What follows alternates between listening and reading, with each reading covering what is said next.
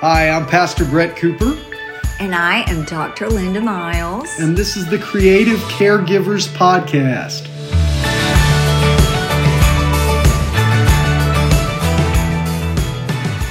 Well, welcome back, and we are so glad to spend this time with you. And we really want to tackle this subject about what to do when things get a little violent. And sometimes, man, you know, I use the word little. I probably should use the word, it can be a lot violent. There can be some very harsh words said, things like that. So we're going to talk about what do you do in those circumstances. As a matter of fact, I would suggest to you that you keep this podcast available because when you go through it, it might be good to, you know, go back and play this again. I tell you, Dr. Miles, Mom, yes. I know you've got some great stuff on this topic. And so let's just dive in and drill down on this a little bit. What do we do when things get violent? Okay. Robert... my husband, who had dementia, had a tendency to get violent at times. Yeah. And it really escalated at one point, and he literally took a chair and knocked in the wall. And so, fortunately, I was trained working with psychiatric patients. Right. So there were some rules that I was following because I saw that his violent behavior was escalating. When you see that, okay, listen to your gut instincts. Uh-oh, they're escalating. You want to stay as calm as you can. So one rule would be stay as calm as you can? Yes. Okay. Yes, because if you get really agitated and they're already afraid, it can potentiate what's going on with them. I see. You want to do everything you can to calm them down. It may not work, okay? So be safe. So this isn't a definite by any means, but it gives you a lot better shot at them calming down. Yes. Okay. Yes, because if you start responding with the same tone of voice and the same agitation... Right. They may not even know who you are. And that may make them more agitated, like, oh, we really do need to be worried about this. And who are you anyway? And they're just hearing the emotion. They're hearing the aggression in your voice without making sense of it. So what I did is, first of all, safety first. Safety first. Yes. I made sure that I was between him and the door. Oh, okay. You never want to get in a corner with someone who's out of control. Right. Oh, yeah. Because I knew that I could get away. I was also far enough away that he could not grab me. Right. Okay? And he's got long arms. Right. So I was titrating that, and I was talking to him. But I kept my distance. Sure.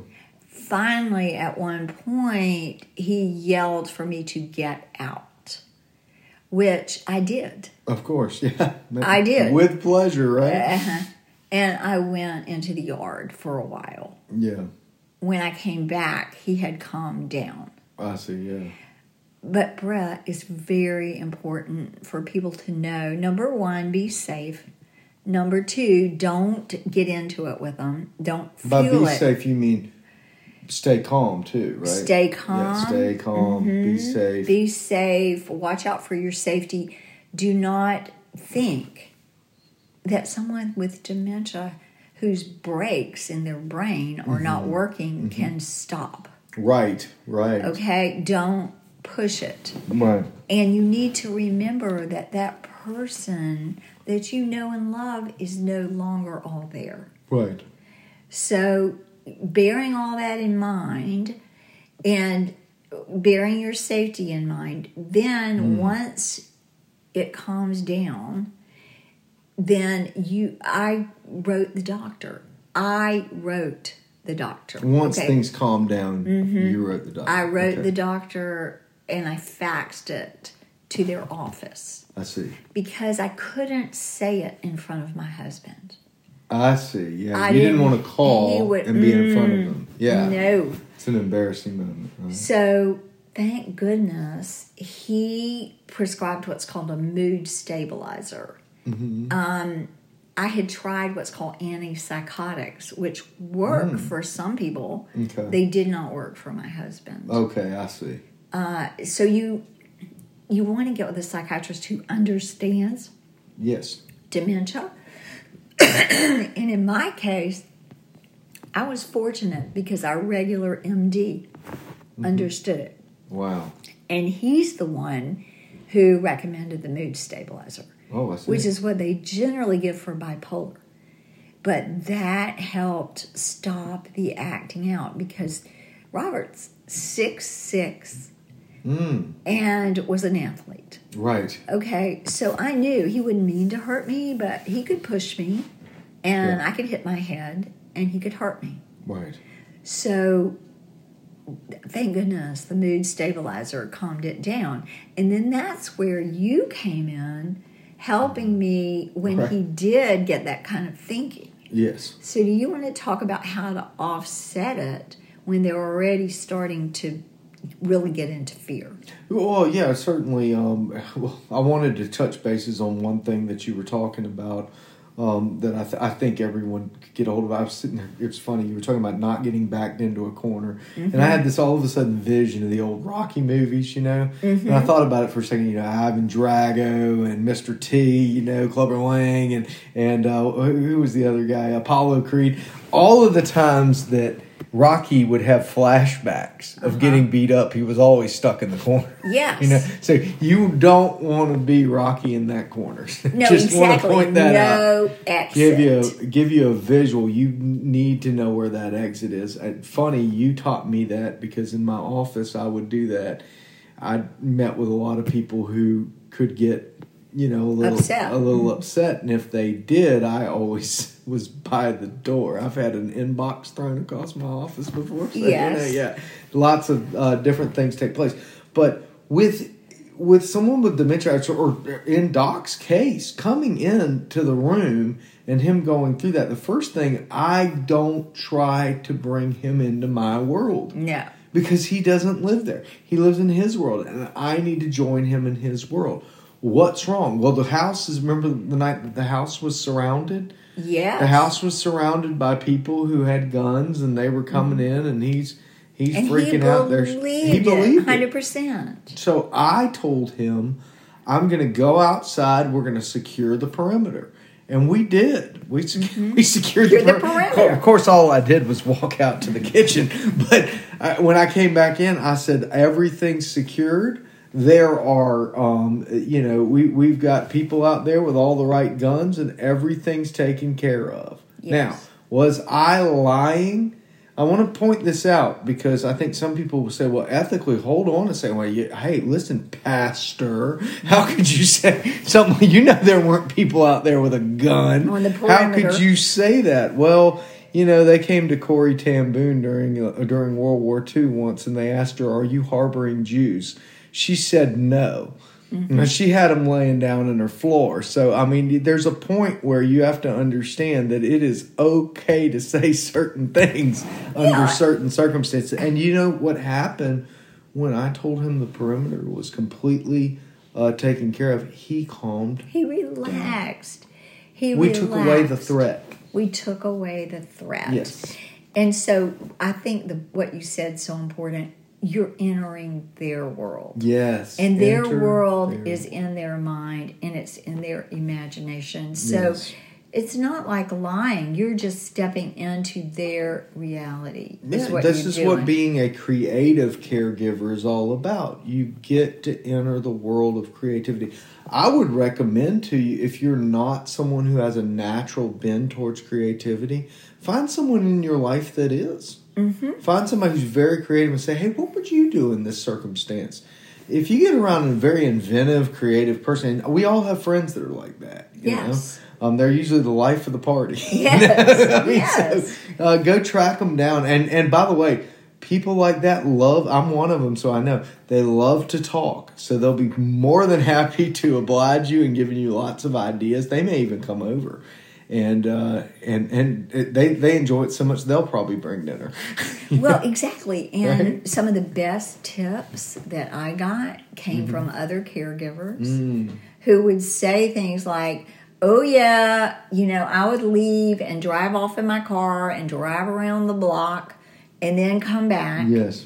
And they thought I left, and then they'd be so glad when I came back. Well, that idea came from another caregiver. Yes. Who also was creative about what they were doing. Mm. Now, I do want to say that if you feel that you're in danger and that there are firearms, first of all, let's sag back a little bit. Get rid of firearms. Yes, get rid of firearms. I literally had a toy gun that looks like a real gun. Yeah. I searched high and low until I found one. I finally found it on Amazon. And it satisfied him that he had a gun. Yes. Because he couldn't have a gun. Mm. So please get rid of things that are dangerous to you or to someone else or even to the person themselves. Yes. So that being said, if you believe you're in danger and something happens, the police, I have found, can be fine with dealing with it. Right.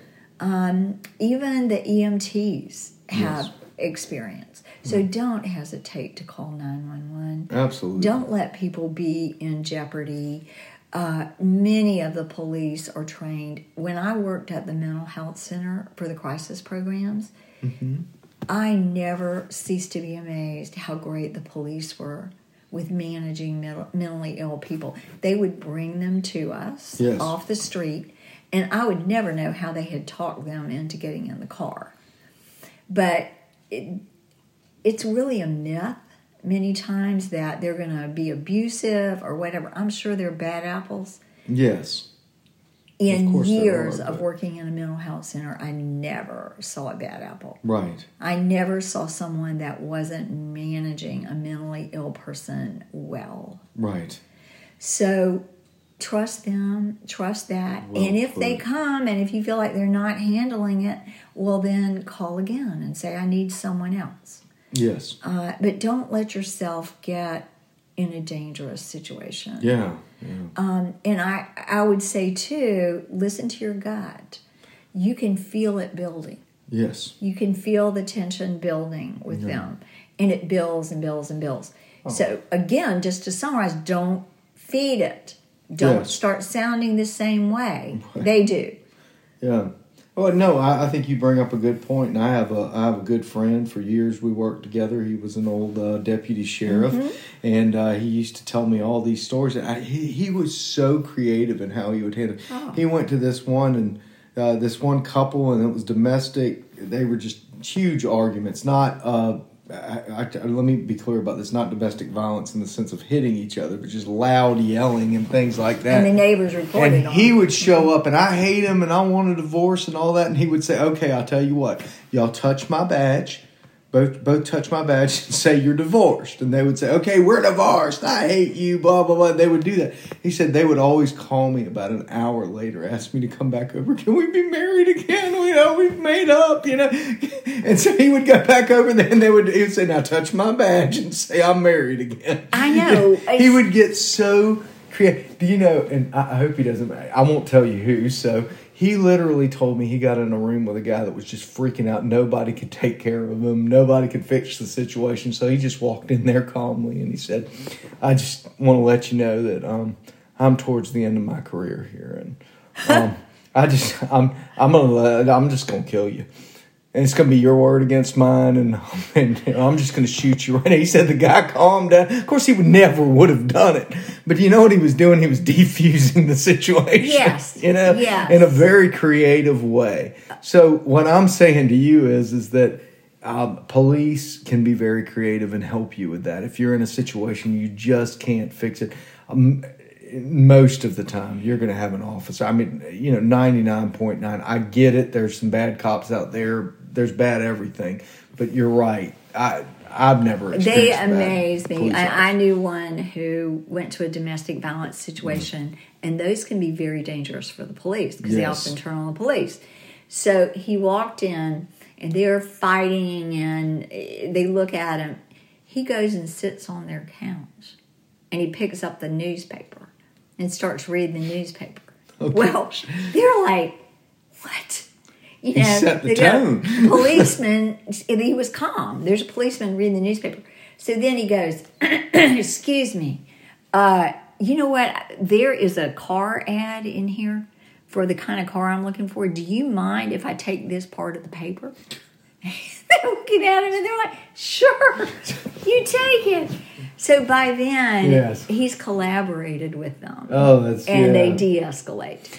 Well, you know, can we just take some Italian liberty here for just a moment? Yes. Since this is Creative Caregivers. Since we're Sicilian. And I just want to point this out. There is a great Italian from years ago. And if you can just, Peacock on your app and everything, go and watch a couple of Columbo episodes. There's nobody better at diffusing a situation than Lieutenant Columbo. Yes. He just... So... That would be a great, if you don't feel like you're as creative, go watch a couple of those Columbo episodes and watch how he would handle situations. He just calmly, these are murderers, all of them, he's homicide, and he knows he's standing in front of a murderer, but he handled it so creatively. And I think that can give you a lot of creative ideas on how to stay calm, how to kind of... Columbo would always play dumb until the end of the episode. You realize how brilliant he really was.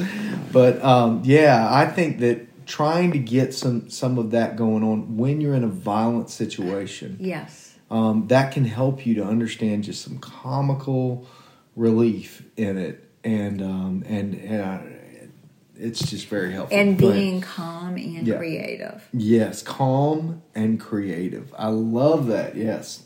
So if you can stay calm and creative, stay safe.